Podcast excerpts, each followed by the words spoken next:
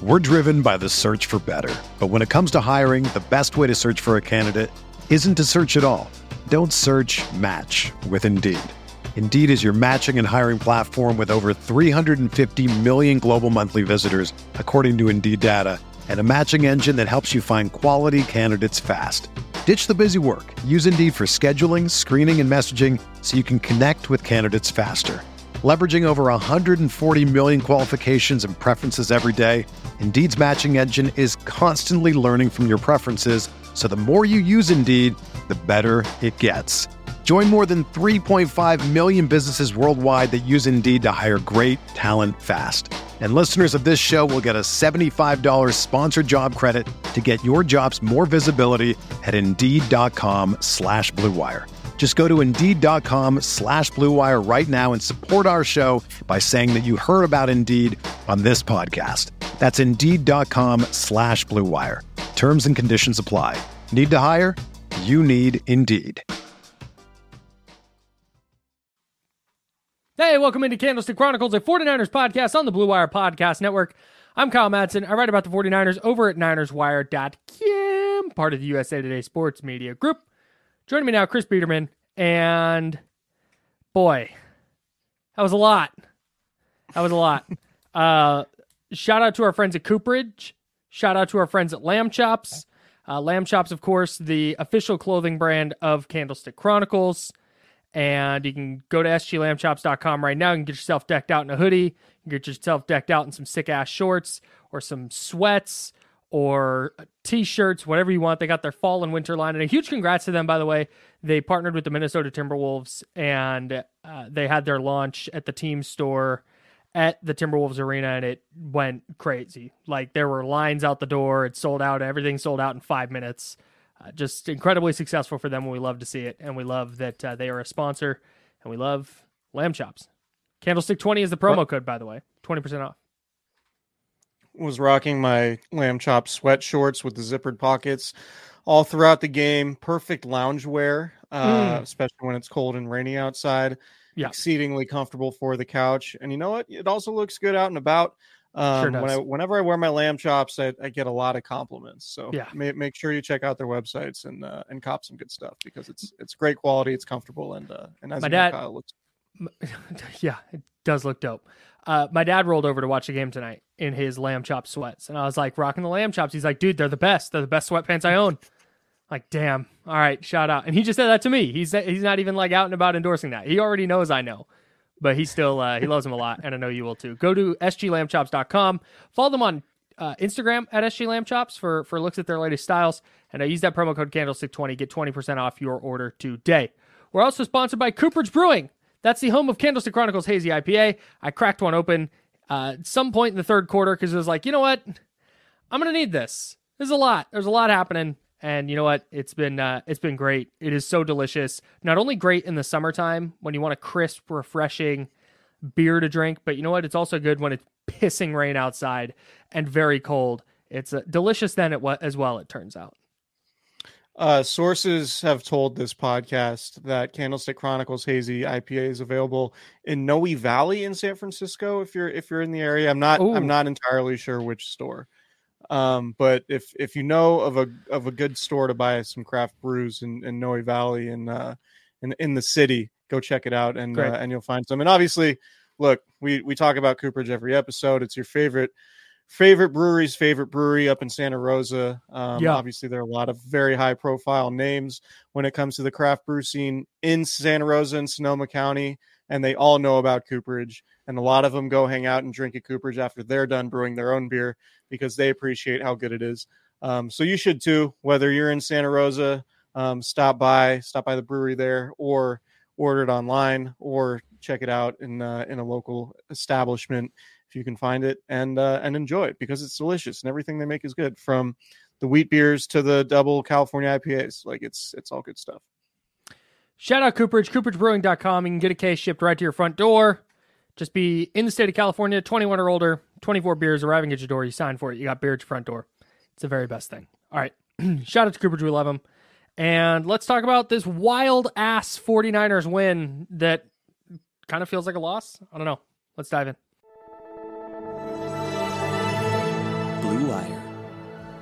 Hey, this is George Kittle, and you're listening to Candlestick Chronicles.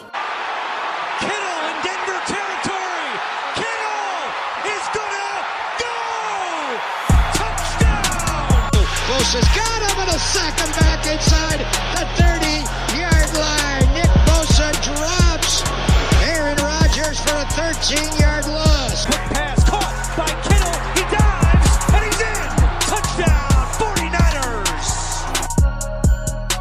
What a weird game.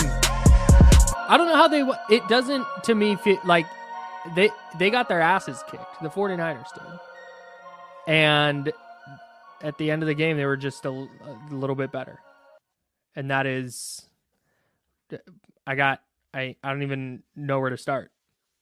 That was crazy. So it was crazy. Um, we've talked all year about how the 49ers have sort of run away and hid in most of their games this season, right? Mhm. They'll just like jump on you early and then they'll just pound you into submission as the game goes Right. on right. and end up winning comfortably by by double digits, right?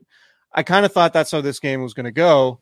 Um, and it ended up being one of those games that the type of game that like we've seen the Eagles win, right? Like Mhm. the Eagles throughout the first half of the year would sort of play down to their opponent, not be super crisp, but just win all these games. And over time, all the metrics would say, yeah, the record's probably not really indicative of how good they are. Mhm. Um, while the 49ers, when they've had games where they haven't played well, where they've lost guys to injuries, or they turn the ball over, or all the above, they've just lost those games. And, you Mhm. know, they were the, the big stat coming out of tonight. The 49ers got their first win when trailing by five or more going into the fourth quarter um, under Kyle Shanahan. They're one in 30, uh, whi- which is insane to think about, but also, you know, they kicked a field goal. I think with like four seconds into the fourth quarter. yeah. Um, so they weren't down by five for long, but still the stat stands. And, um, and it's just one of those games that the 49ers won ugly. And that felt kind of similar to, you know, one of those games that, that they would have lost early in the season. Mhm. And yeah, they got a little bit lucky. Um, but look, like the fact that they probably put together, I would say a C minus performance overall oh god, and that, still that won generous. and got and got to the NFC Championship game Yeah. is a win. And you just hope, you know, I don't know if it was the weather. And again, I'm, I wouldn't use the weather as an excuse for Brock Purdy, Sure. but I think it's pretty clear that his physical limitations are exasperated when the weather's bad. Whether, exacerbated. Like yeah, You said exasperated. exacerbated. yeah, Did I? Whatever. you said exasperated. I don't think I did. His physical. anyway, You did. Check the tape. Chat. Tell him. Tell him. YouTube chat. Anyway, sorry. Keep going. Doesn't matter. I think uh I think that you know the the fact that he, I mean he just struggles to throw in the rain. I Yep. think that's pretty clear now. Uh, and so you know looking at this at the schedule or at the forecast, the 10 day forecast, it looks like it's supposed to be dry next Sunday. Um again, we will have plenty of time and, and that could change. But I just think like you know the small hands, the not super strong arm. You know, we'll talk about Brock Purdy at length, but he, he just wasn't sharp. Um, and the 49ers offense hasn't been sharp all year when they've lost Deebo Samuel. It just feels like they're they're a little bit rudderless for for whatever reason, even though they still have a ton of talent when even when Deebo Samuel sideline. Um, so I just think uh whoops, wrong comment. Anyway, I just think um that the chat's going off right now.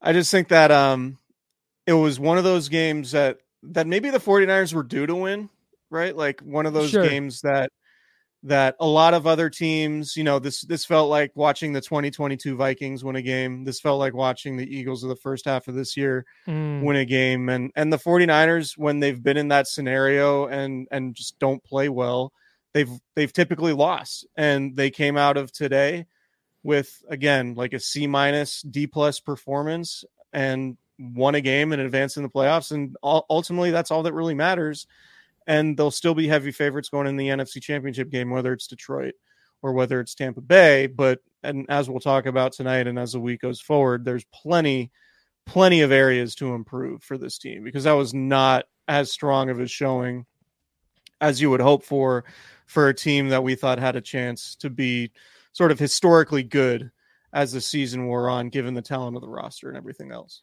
Yeah, it, it's it, it's weird because usually in a game like this, where okay, you the team wasn't playing well, and then they wind up winning. There's a point where you go, okay, that was like the turning point. That was where they kind of figured it out. But there were just a lot of li- there wasn't one big play. The missed field goal, obviously by by Green Bay by Anders Carlson, the 41 yarder was obviously huge. But like plays the 49ers made there's so many little plays that stick out. Like even Purdy on the last drive, he goes five of six for 47 yards. But Brandon Aiyuk had two unbelievable catches on that drive.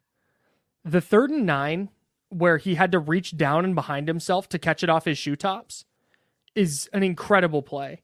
There was the third and five or six where he had the diving contested catch. It's an incredible play.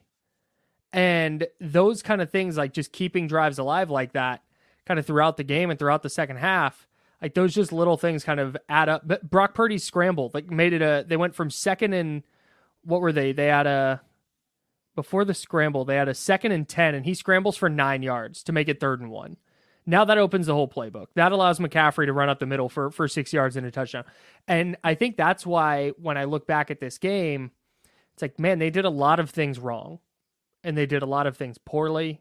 And when you look at everything in that game they probably should have lost. But I mean, they're really talented. They have a lot of very, very good players. And George Kittle came up with a couple of big plays. Christian McCaffrey came up with a couple of big plays. It was Brandon Aiyuk. Jauan Jennings had a really nice game. Um, Fred Warner was running around defensively. Deommodore Lenoir was excellent. So I, I, think when you just start kind of stacking up, um, Dre Greenlaw, of course, had the two interceptions it was just kind of the 49ers talent level was just overwhelming enough to get them a win and that's great in in the divisional round. You, you win and you're on to the NFC title game but that's just not going to work in, in in the next one or two games. Yeah I, w- I would agree. Um you know some of those passes were like similar passes to what well we'll talk about the Jennings handoff. Um, will we some of, the, some of the passes um, tonight that didn't get intercepted were ones that like the Ravens intercepted, for example, mm-hmm. right? And that's that's clearly the difference. And and like there was the 49ers absolutely caught some breaks, right? Like I thought on mm-hmm. the fourth down quarterback sneak in the first half where yep. the Packers went for it.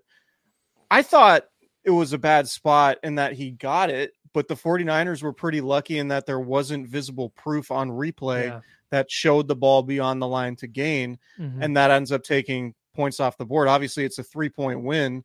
If the Packers even settle for a field goal there, uh, that that you know the, the game is drastically different.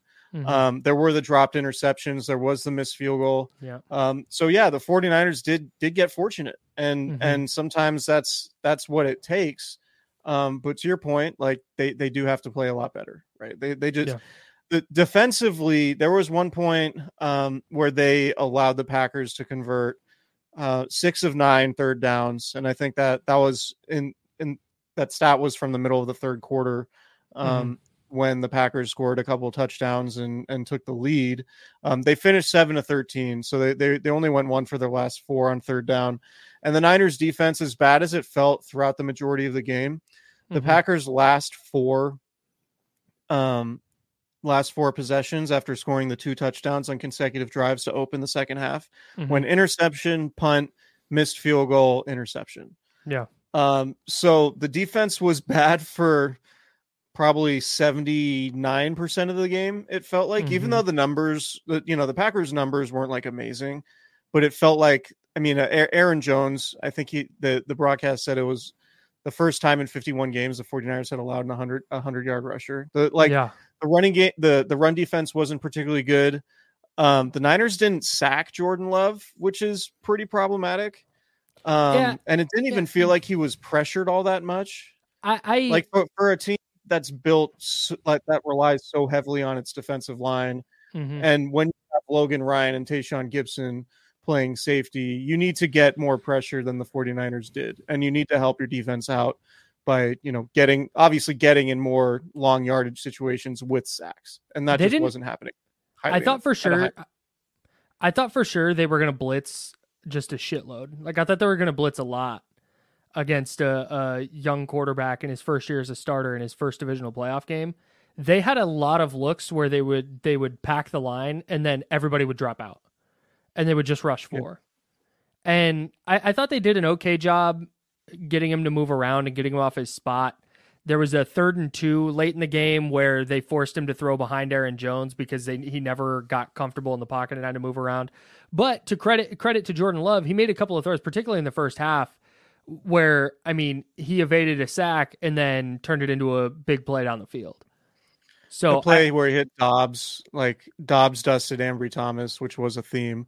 Mm-hmm. Um, uh, and then Jordan Love rolled left, and I think it was it converted like a third and eleven. Yeah. Or something. And, and I think it was early in the third quarter that led to one of the touchdowns. Yeah. Um that was a dime. Like Love, Love is good. Like I'm I'm pretty He's, impressed by him. I was too. I was um too. and some for that their, last throw. I don't know what the last throw was. Yeah, I mean that was if spot. Greenlaw didn't grab that Fred Warner was. Yeah, that's a tough we'll throw. But no, I was I was super I was super impressed by by Jordan Love today. He was really really good. And Matt Lafleur. I thought yeah. Matt Lafleur was excellent. Steve Wilks got got his pants coached off. that was tough. But they yeah. came up. I mean, I you know you say all that, and it's true, like a hundred percent. But also, like credit where it's due, the Niners had the two red zone stops that forced field goals early on. That's yep. enormous. And then you just mentioned the biggest the biggest drives of the game. They're getting they're forcing the Packers to settle for a long field goal. They're getting punts. They're getting turnovers. And that's like that's how in I, I hate I hate saying this because it's it's intangible. And there's like no I don't think there's like real empirical data. But like experience matters man. We talked about it a lot. Just a cross sport reference here the 40 uh, the the Warriors and Kings playoff series last year. It's like yeah the Kings might be better in a vacuum but the Warriors have been here and mm-hmm. yeah the Packers might have might have played better today but the Niners have been here and in the biggest spots the Niners had dudes that made plays, and and the Packers yeah. did not. So uh, it's. I'm yeah, interested I, I see, thought. Oh, go ahead. No, I just I agree with everything you said. Um, I just like the and this is uh, an aside, but like Ambry Thomas was just bad. Like it was, was, probably his worst bad. game of the season. Yeah, like the two PIs. Um, obviously the one that basically converted. What was it? A third and fifteen. Yeah, uh, and forty-one and yard then they penalty. got touchdown. Um, I thought the Niners safeties weren't particularly good for most of the game, yeah. and for the life of me, I couldn't understand why Logan Ryan, a guy who they signed late in the season, who was on a cruise in what October or whatever that was, like he's starting a playoff game when you have Ji'Ayir Brown healthy. I understand Ji'Ayir Brown's a rookie and he's been out for a while, but like baffling. There's there's no I, that was just one of those decisions that I just didn't understand at all. Um, and it was pretty clear, like once the Packers knew that Ambry Thomas was was not having a great game, they they made a pretty concerted effort to pick on him, whether it would be running a bubble screen to his side or attacking him down the field. Like there were missed mm-hmm. tackles in addition to coverage bus. Yep. Wasn't a great Ambry Thomas game. Um, and I wonder now, like, I just don't know like Logan, you, you had Tashaun Gipson falling over. Also, like they fell down. You know, the lot. Niners on their home field. Yeah, the Niners on their home field should not be slipping like that in the rain. Yeah. Right. Like the Niners grass is is considered one of the best playing surfaces in the league. I get it was raining, but it felt like the Niners were slipping a hell of a lot more than the Packers were. Like that's just I don't know what that what that is if that's an equipment thing. Um, but it, it's something that probably shouldn't happen on your home field even if it is raining. Like if it's if it's happening to both teams, I get it. But if if the Packers have like an equipment advantage, and I don't know that they do necessarily, but just I don't know. I thought that was a weird thing. Um, but again, I'll come back to the Niners have all this cap space, right? And I know Jimmy Ward's hurt right now, but man, if they don't win the Super Bowl and they end up getting flambéed on the back end like they did for parts of today, the decision to not bring back Jimmy Ward is going to be one of the more indefensible ones that that this regime yeah. has had. Yeah. Yeah.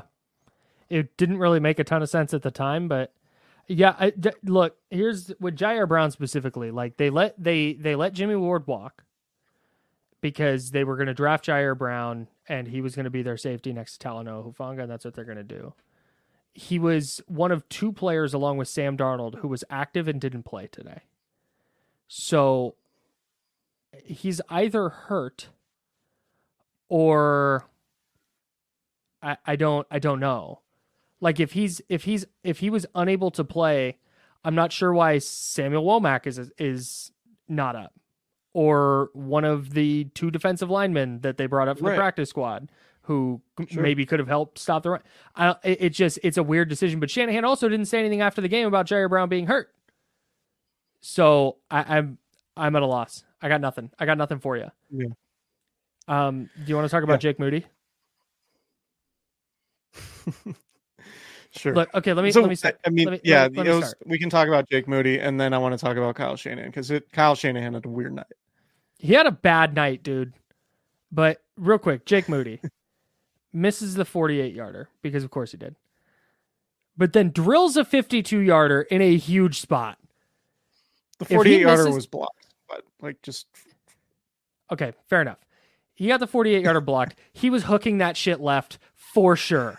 Like, book it. It was going left. No, so the 48 yarder gets blocked, but he steps up 52 yarder in a massive spot because he misses that field goal, the Packers have great field position and they can go up two scores with a field goal. They need like 25 yards for a chance to go up two scores and, and, and probably put the game away in the fourth quarter. So props to Jake Moody for that, uh, making making the biggest kick of the year. And frankly, like that's kind of why they drafted him. They're like, yeah, we trust him in big spots, and he hadn't done it during the regular season, but he did in the postseason. That's huge. Uh, why are they not launching every kick into the third fucking deck? I mean, so, how many times do we have to see this? How many? we've been talking about this for weeks. Like, yeah, this is weird. They do these like not pooch kicks, but these like they sky these kickoffs so they can try and get down there and like force a short return. Nah, man, the the field position is not worth it. Just kick it out of the end zone. The extra right. six yards you're saving or whatever is not worth it. Sorry. Yeah. Sorry for the no, F you're... word. I don't. I'm just at a I'm at a loss because the next kickoff out of the back of the end zone. It's like he can do it. Just do that. I, I don't. It's such a weird. Kyle Shanahan has this like thing with special teams, right? And that special teams thing is, um, yeah. Hey, just don't mess up. Like, just don't. Just catch the punt. Just make the field. Yep, we're not going to run fake punts because we're just going to kick it and then trust our defense because that's how football works. But then when it comes to kickoffs, it's like, okay, what we're going to do is we're going to try and kick it super high to give our team, our coverage team, time to get down there, and then try and kick it like right onto the goal line so the guy can't just kneel on it. And now he has to bring it out. Now we can stop him at like the 16 instead of them getting it at the 25. Like, why is that now suddenly a thing? Like, now all of a sudden you want to get cute on special teams? That's stupid. It doesn't make sense. Do touchbacks. Just do the touchback. Anyways, a thousand percent. Uh, I know you, you had agree, the. Yeah. You had the you had the 73 yard kickoff um, from like the Niners score a touchdown, right? They get that 39 yard run from mm-hmm. Christian McCaffrey.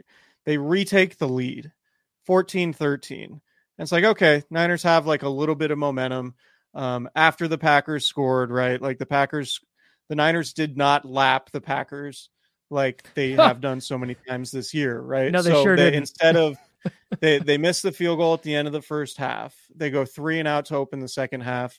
The Packers go right down and score. So the exact opposite of lapping happens. And then the 49ers, for the first time in the game, maybe aside from the George Kittle touchdown, okay, they get a Christian McCaffrey touchdown. You're like, all right, maybe they're going to start to, you know, like put their foot down on this game and and steal some momentum back. That was totally they how do, that felt, by the way. Yeah, and then they then the kickoff doesn't get booted in into Narnia, like you said.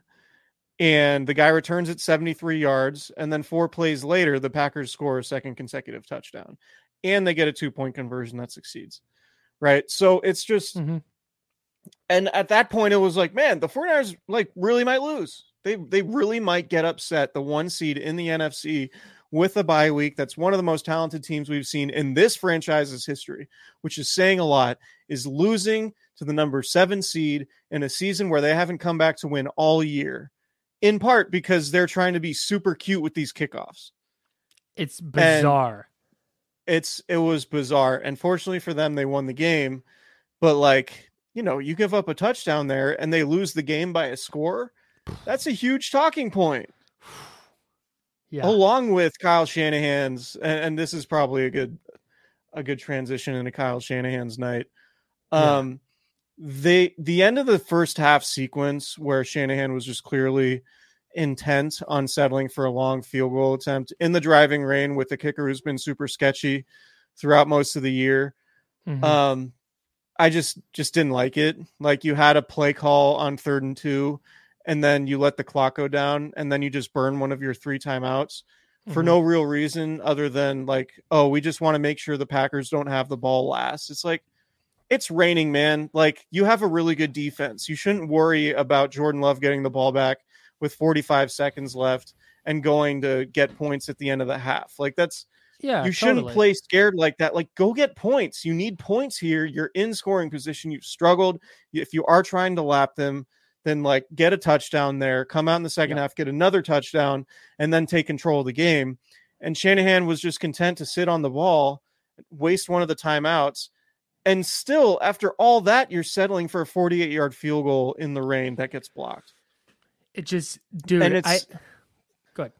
It, it, it was just you know that was weird. Um, we can talk about the Jauan Jennings thing because Shanahan had kind of an interesting um, can I answer to to that one. But the zone read to Brock Purdy to start the drive that was weird. Like at that point in the game, it was like feed Christian McCaffrey, just feed, yeah. keep feeding him because he was rolling for most of the night.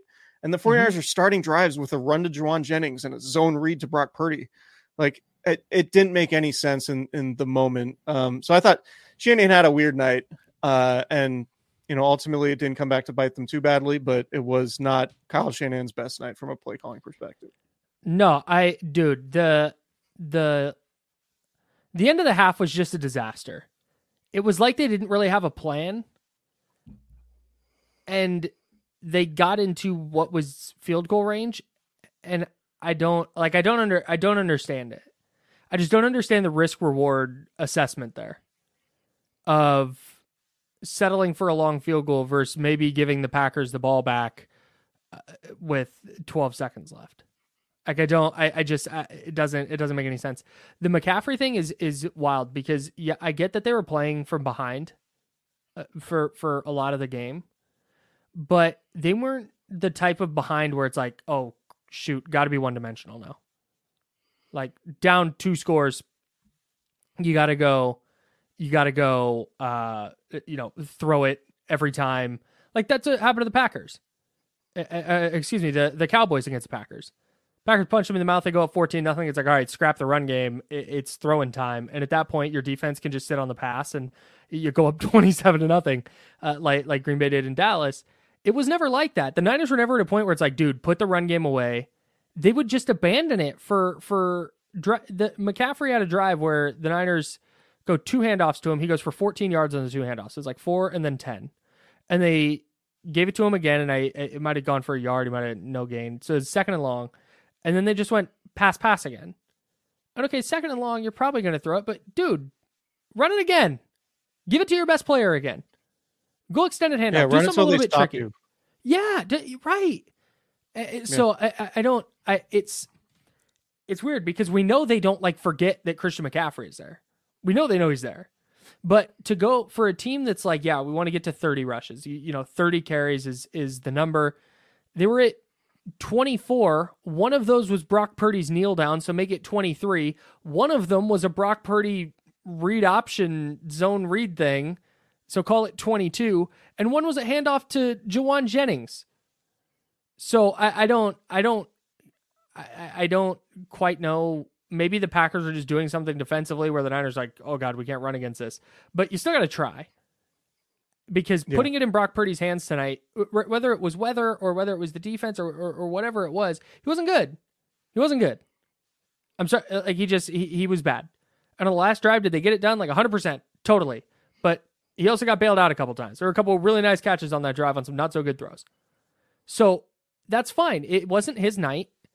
I'm sure he'll be better in the in the NFC title game. In fact, I would I would bet that he is he is better in that game, particularly if it's dry.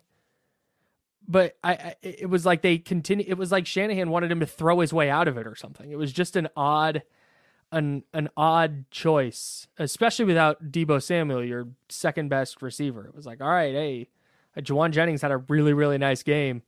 Um, that catch he had on third down, the leaping 21 yard grab was a was a game saver, but like Jauan Jennings is not Deebo. you know, Ray-Ray McCloud is not Deebo. It's just not. I don't know.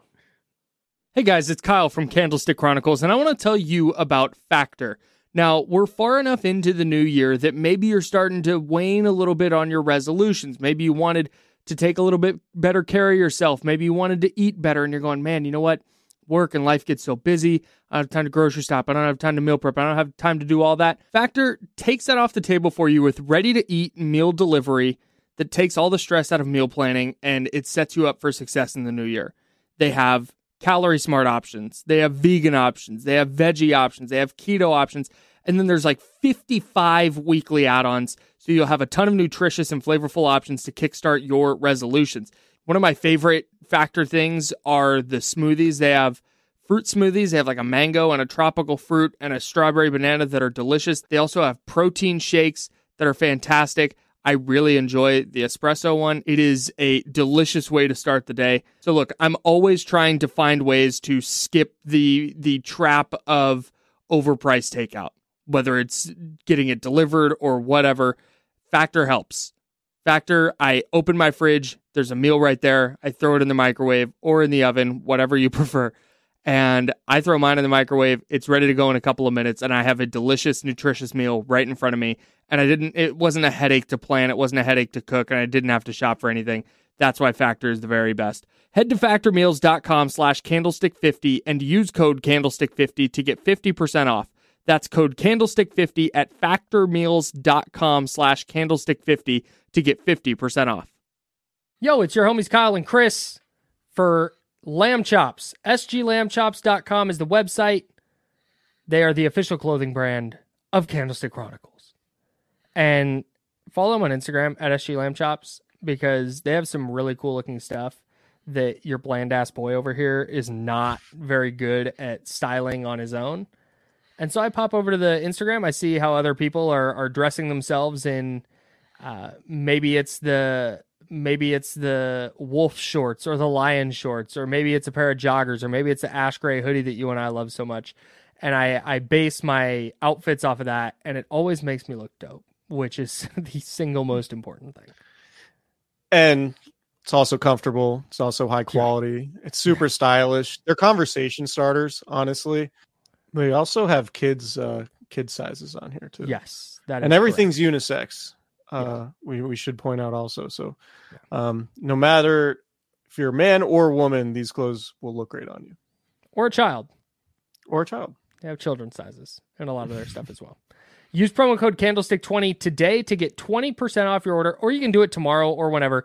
Candlestick20 is a promo code any day of the week to get 20% off your order from sglambchops.com. Uh, shout out to them. We really appreciate their support, and uh, we would appreciate it if you support them by going to sglambchops.com and ordering some dope, comfortable, high quality clothing. Join the herd today. Brock Purdy leads the NFL in effective lollipop throws dude. That is a bar. That's a goddamn bar by you. The the Jennings one was just like you you see him like it it just the way it came out of his hand tonight. I don't know if it was the rain or what, it was just such a lollipop to Jennings. And then you see uh, after a couple replays, you're like, all right, he kind of layered it over the guy in front of him. He need to put he needed to put it up there.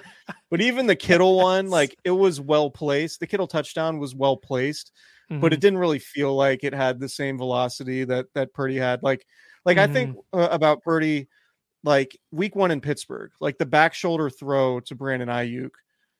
That was like it wasn't it wasn't a laser, but it was on far more of a line than and a it's a different type of throw. I know.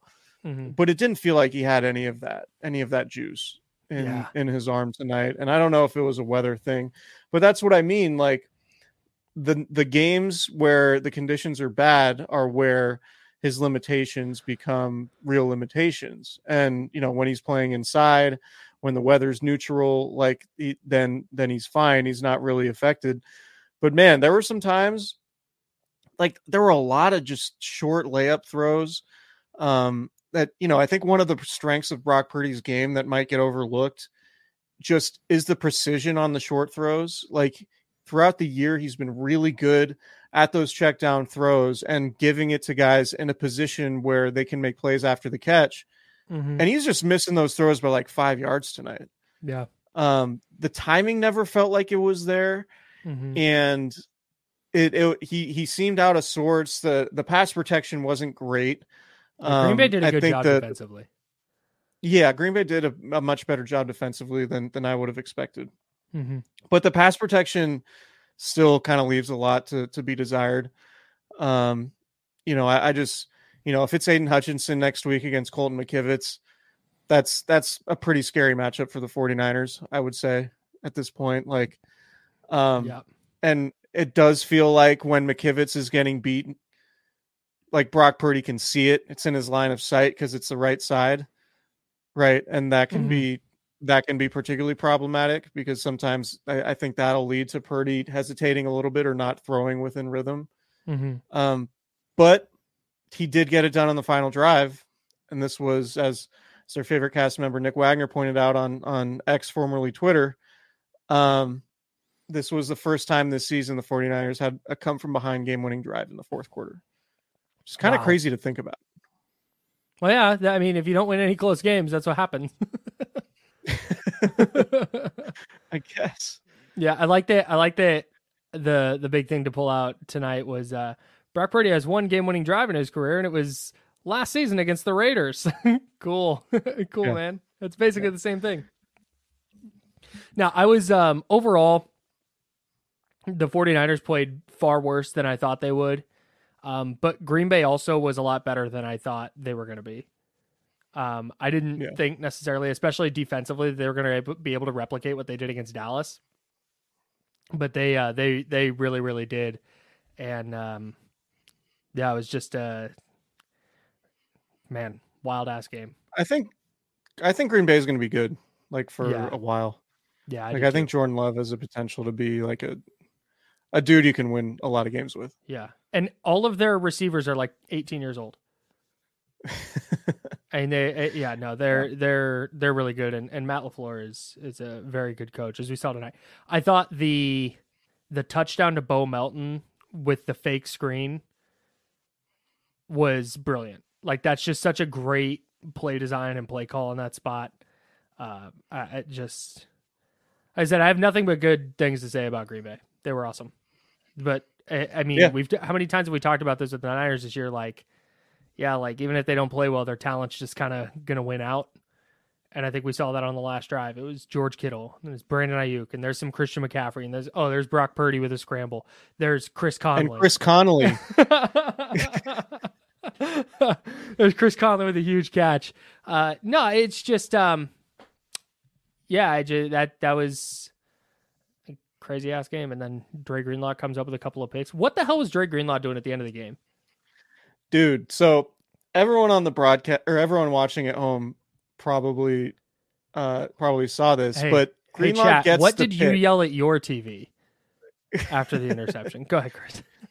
Greenlaw gets the interception, and then a fan right in front of the camera hold has his hat in his hand as he's celebrating with his hand up. And all you know is that you cannot see what's happening with Dre Greenlaw Nothing. and that he's not down that he's trying to like make something happen and it's just like are, will you get down guy like what are you what you're trying to score here like you are you a ball carrier now like if the packers would have would have ripped the ball from Dre Greenlaw in that oh spot my God. And, and stayed alive like that would have been one of one of the worst plays in NFL history full stop you can't you you can't if he had let's I'm gonna live in the timeline for a minute. I'm gonna live in the timeline for a minute where where he fumbles that ball. If the Packers go on to win the game, I don't think there's any way you bring Dre Greenlaw back next year. Like he just can't be on your team anymore. Not that he's bad or anything like that. I just don't think you can have that player on your team because that's not Roger Craig fumbling against the Giants. What was that? The 88 NFC Championship game? 87, 80 sure. NFC cha- whatever it was. When whenever Roger Craig fumbled. I was like, a year and a half old. Okay. whatever, whatever, whatever year that was, Roger, like that's just okay. The running back fumbled in a, in a spot where he needed to just hang on to the ball. Like, okay, that sucks. But in a if a linebacker trying to return a meaningless interception for a touchdown, fumbling and leading to a loss after they would have just won, like remember Nate Clements did that against the Falcons in 2010. You just can't. Yes. That just oh man, that's. Oof. Boy. Wow, that's a good callback by you. I completely forgot Thanks. about that. Uh, Dre um, Bly, um, I believe, did it as well against the Falcons uh, a couple years before. At home, though. Good call by you. um, Somebody in the YouTube chat said they were yelling for a lateral. oh, that's funny. Um, yeah, I mean, if you had if you had Niners minus nine and a half, you probably wanted them to return that for a touchdown. Oh, dude, I saw some people making making that joke on uh, on X, formerly Twitter. That also would have. Uh, oh my god! And if you return that for a touchdown, that also would have put the game at the over. Over was oh, 50 wow. and a half, and the final total was 45. yeah, wow. that's that's crazy. Um I feel like the Packers probably let Christian McCaffrey score at the end there because they knew that like it their only chance to to keep the game going was to get the ball back eventually. Because you see that sometimes, but I say that to say like that was a a great Christian McCaffrey game. Oh, it was, it was like really it felt good. like it felt like he could have had 10 more carries. Um, but to have you know, 17 carries, 98 yards, two touchdowns. Um, he was the most targeted guy. uh, he had 12 targets. He had 30 yards on 12 targets, which isn't great from an efficiency perspective. Um, he caught seven passes. But how many how many of those runs were looked like they were going to be for zero and they wound up being for like three or four? It felt like he did right. that a handful of times tonight where he just created yards by himself. Yeah. Yeah. He was he was excellent. Um, and obviously scoring the game winning touchdown on a drive where there was so much focus on Brock was, Purdy. I don't I don't want to dive super far into this, but that was weird clock management by the Packers too. I thought they would have been calling timeouts. Yeah, I get wanting to have your timeouts yeah. on offense, but also like I think I'd rather have like a minute and a half and one timeout than a minute seven and all three. I, I, maybe it's a, a wash, but I, it was just I expected them to call some tos and they didn't. Yeah, I think they were hoping to get to overtime there. Um, but I don't know, man. Are are you concerned about the defensive line? Mm-mm, no, I don't. I don't think so. Um, I I definitely. Yeah, you know what? Yeah, yeah because I was to say I don't think so because typically the Niners are in spots where teams can't just line up and run against them like the Packers did tonight. But chances are that's what it's going to look like in the NFC title game and, and the Super Bowl if they if they win that. So um, yeah, I definitely think that's a concern where if they can't get the other team in a negative game script and the other team can afford to run the ball, I think that there are some opportunities for explosive plays against that defensive line. Yeah, I kind of thought we would see at some point, and maybe we see it next week. Um, but it just feels like, again, the Niners didn't have any sacks. Uh, Javon Kinlaw was the only guy not named Nick Bosa to register a quarterback hit. Nick Bosa had five quarterback hits. Yeah. Um, but that was a peak 2023 Nick Bosa game where you're just watching, and on the surface, it's like, man, I feel like Nick Bosa didn't do a lot. But then you look at the numbers and you go back and watch, you're like, oh, he's around the quarterback a lot. I remember in 2019 there was a lot of negative discussion around Dee Ford because of his availability and the fact that like he had a hamstring issue and mm-hmm. I forget what the I think it was a back injury too. Um, and he only ended up playing like 20% of the snaps that season. Mm-hmm. But man, when when Dee Ford was playing, the defensive line was just at a completely different level.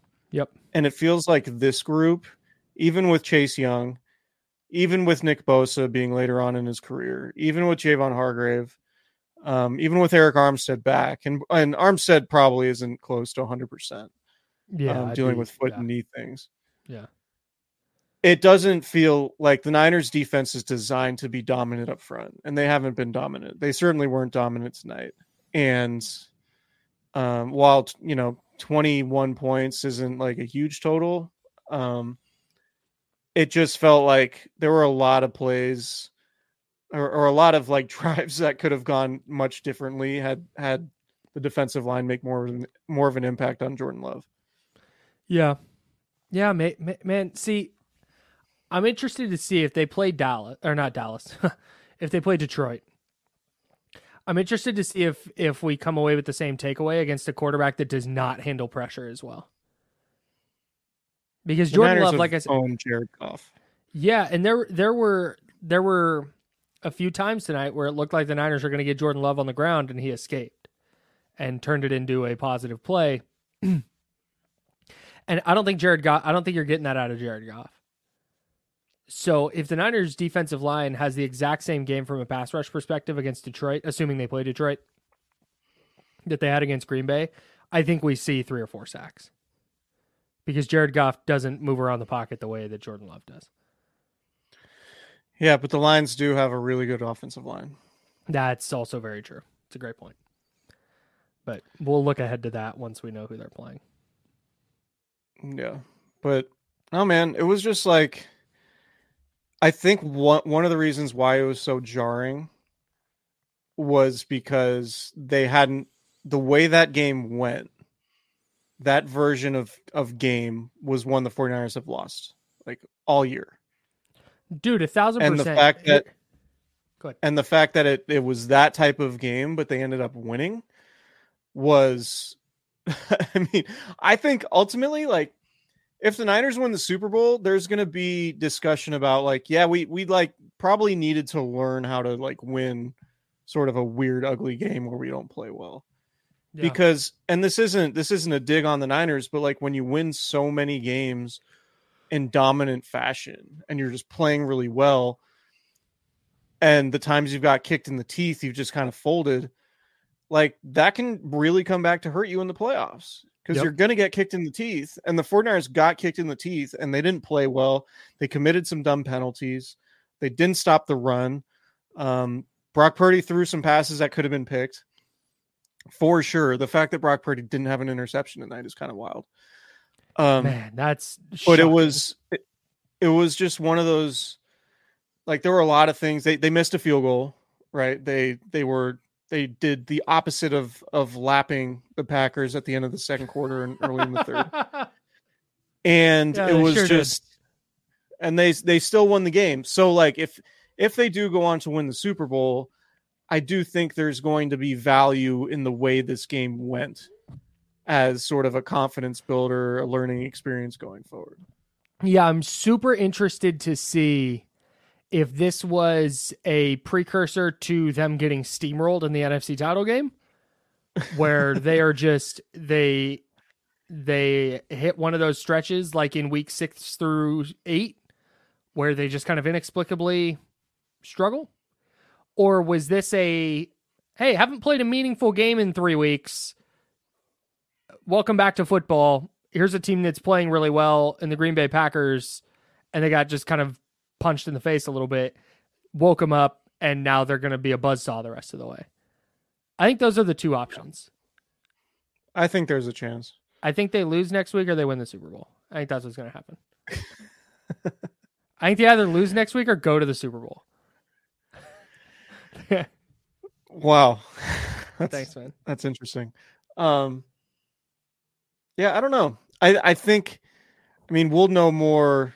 You know, to the the one thing Shanahan did say about Deebo Samuel's injury after the game Mhm. was that it was similar to the one in Cleveland. Um, and the injury in Cleveland forced Samuel to miss three games, and then he had the bye week before he came back. Right. So Samuel had to miss a month the last time he had an injury like this. Um, and obviously, you know, by the time you're listening to this on Sunday, maybe Samuel will, ha- will have gone through some more testing.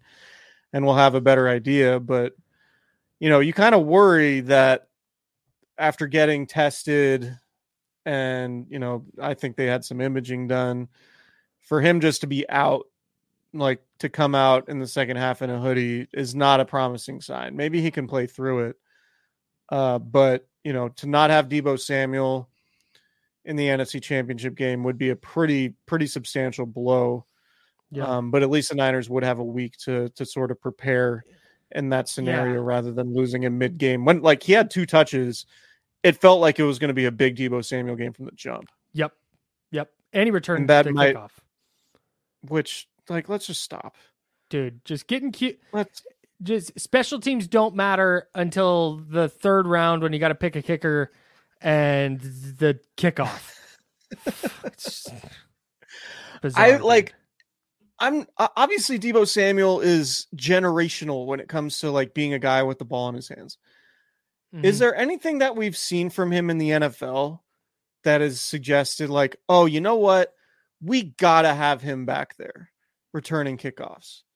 We have it. Like he's had a, a couple of like okay broke. returns he's had a couple of okay returns, and he had one a few weeks ago that he almost broke.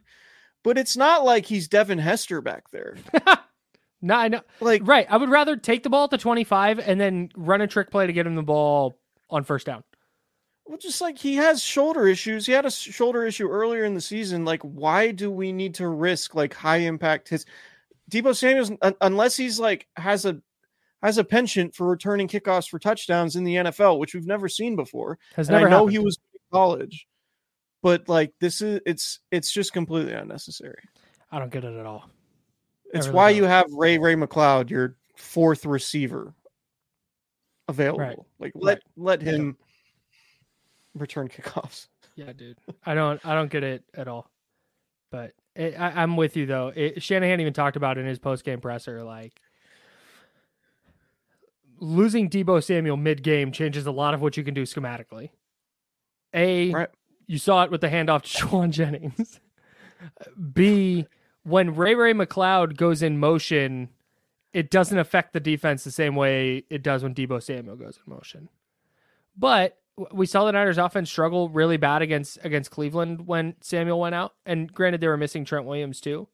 But against Minnesota, moving the ball wasn't a problem against the against the Bengals, moving the ball wasn't a problem. Their defense was a way bigger issue in both of those games. So what you said, I think, is is spot on. That's kind of what I was circling back to. Is if they have a week to game plan without Deebo Samuel, if he, if he's going to be out, we don't know that yet. But if they find out tomorrow, okay, he's out next week, they have a a way better chance to, um, figure out a game plan and how to move the ball without him than they do mid game. Where hey, had a massive script ready to get the ball to number 19, and now he's just not in the game anymore. So let's figure it out. Yeah, you still have Brandon Aiyuk, George Kittle, and Christian McCaffrey. Like yeah. that that would be plenty for a lot of teams. right. Right. and Trent um, Williams still, on, by the way. Right. Uh, on the Jauan Jennings run, because uh, I was fascinated to to see that Kyle Shanahan got asked by I think it was Grant Cohn. Um, about that play. And what do you Shanahan not trust said, Jordan Mason? what Shanahan said was um, he basically the play call was just a number on Purdy's armband, but there was there was an adjustment. It's like this play call, like forty one or whatever, with uh he called it like a hezzy like an I don't know what the adjustment is, but I'm guessing whatever the adjustment that Shanahan called was not like Purdy did not do like when he called the play to his teammates.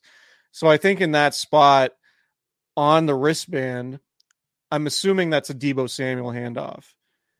And what Shanahan said was like we Ron Burgundy Ron Burgundy did. Like remember the, the scene where Ron Burgundy yeah. reads the he'll uh, read the whatever's on the teleprompter. he'll read whatever's on the teleprompter. Yeah. Shanahan has a term for it. He was like, "We Ron Burgundy that." And so Purdy ends up calling the play that should be for Deebo, but because Jennings is in the in the game, he lines up in Deebo's spot, and uh, and it didn't work. So oh. I guess that explanation is a little bit better than like Shanahan being like, "Oh yeah, let's uh let's give Jauan a, a carry here. like, it's first to Jauan, baby. Let's go. but, but I don't know, you know, again, and and there was a zone read for Brock Purdy. It's like it at, at this point. It, it felt it, like they were throwing like, just a kitchen sink at Green Bay and figuring out if something would work. But it was it, it just wasn't like, oh, like Brock Purdy, like you're really gonna catch him off guard with a Brock Purdy zone read. I love right that. to the wide. I love, the, I love the idea that Shanahan's calling that, and he's like, "We're putting this on tape. We're gonna make sure teams prep for this." Jauan Jennings handoff. Yeah. Um, Jennings was good though. I thought he, he had a good game. Really freaking good, man. Um, Brandon Aiyuk's catch, the diving one on third down oh, on the last drive, sick. was was one of his best catches of the season, particularly given the moment. Mm-hmm. Um, a contested and, diving catch is gnarly. Yeah. Um, and Chris Conley's play was huge. Obviously, that was really big on that drive. Um, and it's kind of wild that the 49ers are at a point where Chris Conley's like making a, a, huge catch, one of the biggest catches of the season, but he made it. Um, sure did. He was open. So yeah, like it was it was a very ugly game. It was a C minus D plus performance. Some breaks went their way. Um, and you know what? You advance, and that's all that really matters. And if you can if you can win a game with a C minus D plus performance, like you should feel pretty good about just the overall quality of your team. But to win a championship, you need to be a hell of a lot better than they were. Yep. And I think it. that I think they have a pretty clear understanding of that. Yeah, two things two things can be true here. You can you can say, "Hey, a win is a win. Win's a win. No such thing as an ugly win. No such thing. It's a W. Moving on." Like that's 100% correct. And that is the largest takeaway of all this is the 49ers are playing next Sunday. But on the other hand, it's what you just said. That's great they're going to play next Sunday. That is the goal. That's better than not playing next Sunday. But they cannot play this same game next Sunday. Because if they play this no. same game next Sunday, they will very likely lose. Yeah, Brock Purdy needs to be a lot better. Way better. Like way better. Um, Kyle Shanahan needs to be better. They they were making Greg, uh, Greg Olsen was making the point and what like comparing Brock Purdy to Jimmy Garoppolo and other 49ers quarterbacks that Shanahan's had and saying, you know, Shanahan really trusts this guy to be in shotgun and go empty. And it's like, man, I get it. You can do a lot more in the passing game and you can be really efficient and yeah. you have, you know, a lot of really good eligible receivers out there. I totally get it.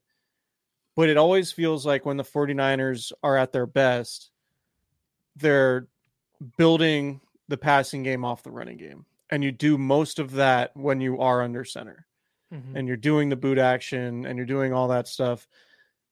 I don't think Kyle Shanahan is as good of a like designer of a downfield passing game from shotgun as he is like designing running plays off play action or designing pass mm-hmm. plays off play action and sort of tying everything together.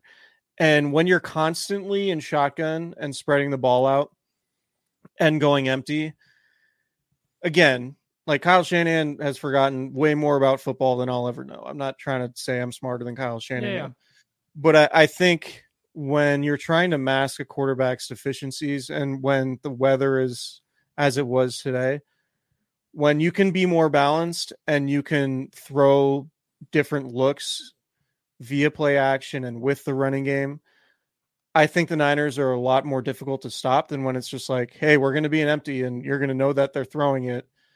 And, you know, you're asking the offensive line to hold up against a pretty good pass rush when we know the offensive line in pass protection has been average to below average all season. And I think that's probably being a little bit generous, right? Mm-hmm. Um, I am concerned for the 49ers about that. Like if they're if their plan is just going to be to rely so heavily on Brock Purdy and shotgun and going empty, you're asking a lot of your offensive line and you're asking a lot of Brock Purdy, whereas you can give him a lot more.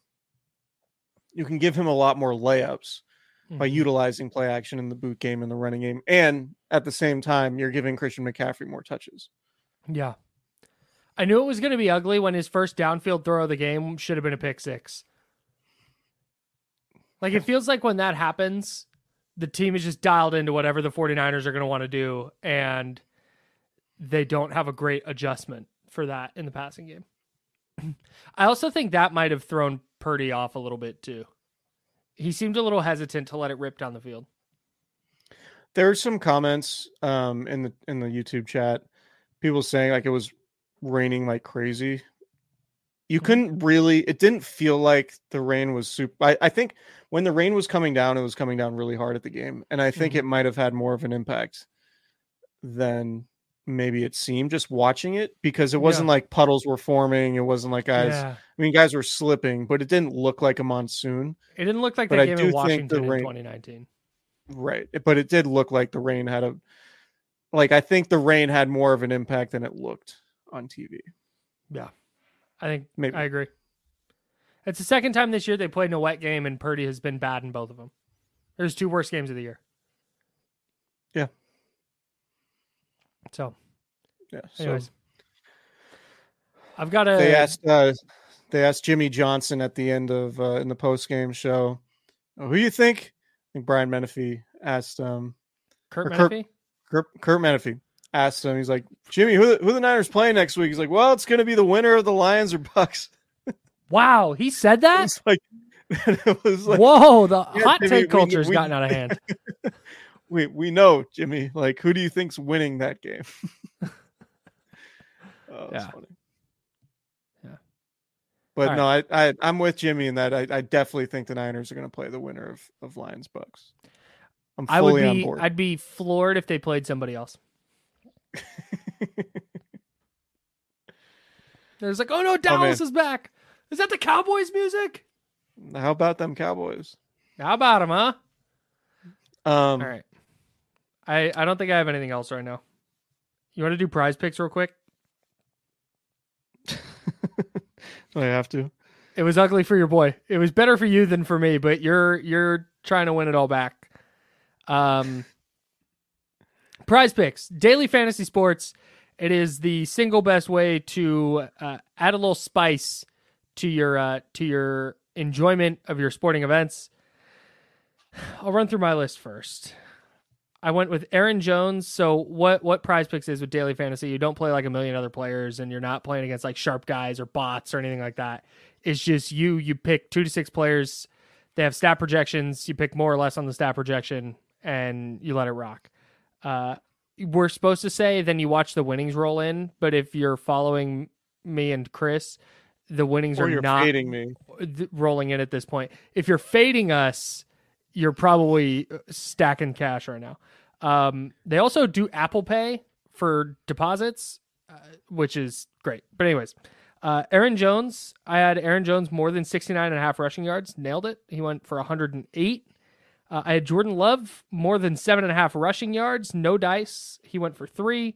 Deebo Samuel more than 16 and a half rushing yards. He had zero. Brandon Aiyuk more than four and a half catches. He had three. Christian McCaffrey more than 22 and a half rushing yards in his first five attempts. He had 22. One for five. That's not going to get me any. That's not going to give me any money. That's tough. What did you take? Um, so I had I, I wrote mine down. Yeah. Uh, and I cannot find where I- where I wrote them. I know I've I had them right here for you. Yeah. Oh, perfect. Why don't you- all right, so You I know had- I had the demon play for Brandon Aiyuk. Yeah, more than it was like, 99 and a half 100 yards. He had Yeah, more- Yeah, more than yeah, just just shy, just just short at 32 yards. You had Yeah. Brock Purdy with a fantasy score of more than 19. He had 25 252 yards and a touchdown. I don't think that's going to get it done, bud. Yeah, I needed that one more score. Yeah, yeah, you sure did. That's like 16. Yeah, um, his fantasy score is like 17 or so. Uh, and then you had George Kittle more than 79 and a half receiving yards. He had 81. Good call by you there, along with the uh, along with the touchdown. Great work by you. One for three. It was a power play, but you know, it's fine. Like at some point, one of these payouts that pays, you know, 13 and a half X or whatever it is, is going to hit. You're this and I'm going to be in the green. Yep. And that's all it's really going to take. yeah. Just a big swing. sure. Yeah. Scared money don't make money. We are due. That's what I We're always say. chasing losses. All Yeah. the uh, all the smart gambling tips out there. Come nope, find that's me. not what it is. Nope, Oh, that's it's not, what we're gambling. doing. No, it The, definitely uh, isn't. It's daily fantasy- fantasy, dog. Come not- on. It's daily fantasy. Yeah. Right. But if you were gambling in some other platform in some other place where Right. it's legal, Right. um, don't follow my advice. Yeah, but daily fantasy sports, man, uh, it's the best, and you can join us at prizepicks.com slash candlestick. Use promo code candlestick for a first deposit match up to $100. That is prizepicks.com slash candlestick. Promo code candlestick for a first deposit match up to $100. Prize Picks, daily fantasy sports made easy. All right, uh, can't wait to watch Bucks Lions. Who do you think's going to win that one? I'll tell you Um, what. well, I tell you, think the winner. Oh, go ahead. You do it. You do the joke. we're gonna say the same thing. We're gonna make the same joke. The winner, it, you do I, I definitely think the winners, the winner's gonna play the Niners next week. That's Um, good I'm call. gonna, I'm gonna take, I'm gonna take the Lions. I just don't think the Bucks are that good. I think the Lions are going to boat race those dudes. Okay, I'd, I'd believe it. Like I wouldn't, that wouldn't shock me. Um, man, it would be hell of a, a hell of a moment for Baker Mayfield though if they if they pulled it out. I'm rooting for it. I would love to. I would love it for Baker, but I just the Lions. The Lions feel like a buzzsaw right now. You have Dan Campbell crying and telling his guys that he's gonna like go to war for them and all this other stuff. Yeah, Anyways, we'll see. right. We shall see. Who do you like in uh, Kansas City, Buffalo? I think Buffalo's gonna win. I think Buffalo's getting them this time. Like at some point, Kansas City's inability to score a lot of points is gonna be a problem. Yeah, maybe. I think there's a pretty good chance Kansas City ends up going to the Super Bowl again. Okay. Sure. I know the Ravens look really good, but The Ravens looked awesome today. yeah. Just defensively, they're they are dialed in. I was way more impressed So with them what- defensively than I was offensively. What the Ravens did today was what I thought the Niners were going to do to the Packers. Mm, pulled wins. Like on almost to a, yeah, almost to Yeah. a T, but Yeah. didn't happen. Um, all right. We will talk This to you guys later fun. in the week. Hit the thumbs up if Maybe you're in the video. Hit the thumbs up, Yeah. please. We would appreciate the hell out of that. Thanks. Oh, Do we you maybe just did it. Thank do- you. Do we maybe want to do a quick one tomorrow after we find out who the 49ers are playing in the title game?